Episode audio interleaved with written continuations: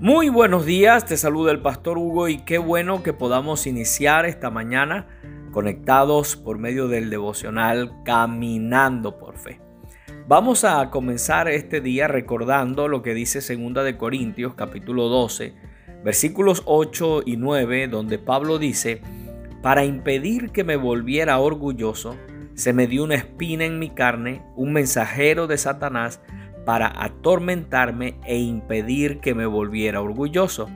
En tres ocasiones distintas le supliqué al Señor que me la quitara. Cada vez Él me dijo, mi gracia es todo lo que necesitas, mi poder actúa mejor en la debilidad. Ahora, la pregunta que alguien puede hacerse con relación a la oración de Pablo es, ¿no podía Dios sanarlo de esa espina de la que él hablaba?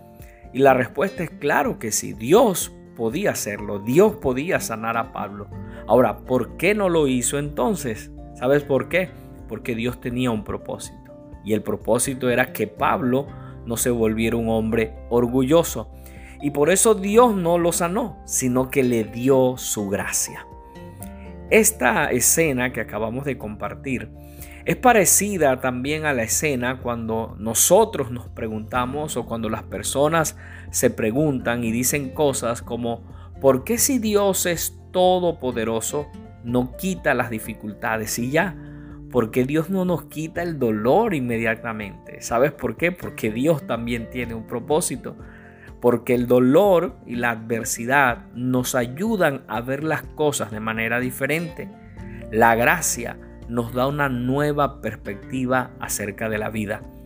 Escucha lo que Pablo dijo cuando entendió todo esto en 2 de Corintios capítulo 4, versículos 17 y 18. Él dice que los sufrimientos ligeros y efímeros que ahora padecemos producen una gloria eterna que vale muchísimo más que todo sufrimiento. Así que no nos fijamos en lo visible, sino en lo invisible ya que lo que se ve es pasajero, mientras que lo que no se ve es eterno. Y aquí Pablo, en esta escritura que acabamos de leer, está revisando su vida, pero lo está haciendo de una manera especial. Lo está haciendo desde los lentes de lo eterno. Y cuando compara la gloria eterna que en él ha de manifestarse con lo que padece en la tierra, dice que todo es ligero y efímero. ¿Sabes algo? Las adversidades y el dolor nos ayudan a darnos cuenta que lo visible, que lo que se ve es pasajero. Nos llevan a hacernos preguntas que nos llevan a grandes respuestas y nos llevan a poner nuestra mirada en lo que no se ve, a poner nuestra mirada en lo eterno.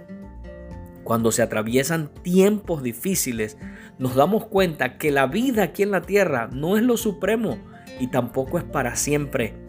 Dios es bueno con nosotros y damos gracias a Dios por sus bendiciones aquí en la tierra.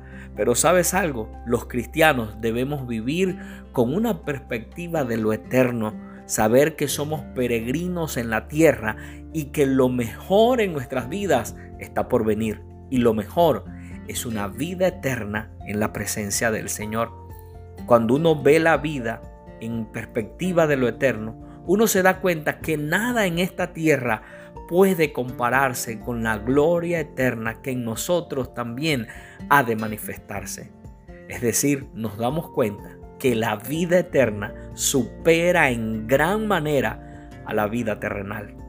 Escucha lo que Pablo dice en 2 de Corintios capítulo 4, versículo 16, él dice, "Por tanto, no nos desanimamos, al contrario, aunque por fuera nos vamos desgastando, por dentro nos vamos renovando día tras día. Sabes, nuestra preocupación principal no es que el hombre exterior se esté desgastando, porque eso va a suceder inevitablemente nuestra preocupación debe ser que el hombre interior se esté renovando, es decir, que el carácter de Jesús esté siendo formado en cada uno de nosotros. Que todo lo externo, que todo lo que se ve sirva para ese propósito. Por eso, cuando estés enfrentando dificultades, no te desanimes porque estás siendo formado, estás siendo entrenado tu ser interior está siendo renovado y está siendo preparado y preparada para la mejor vida.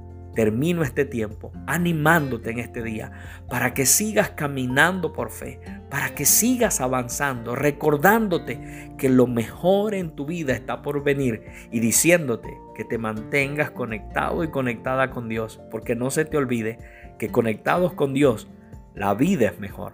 Bendiciones.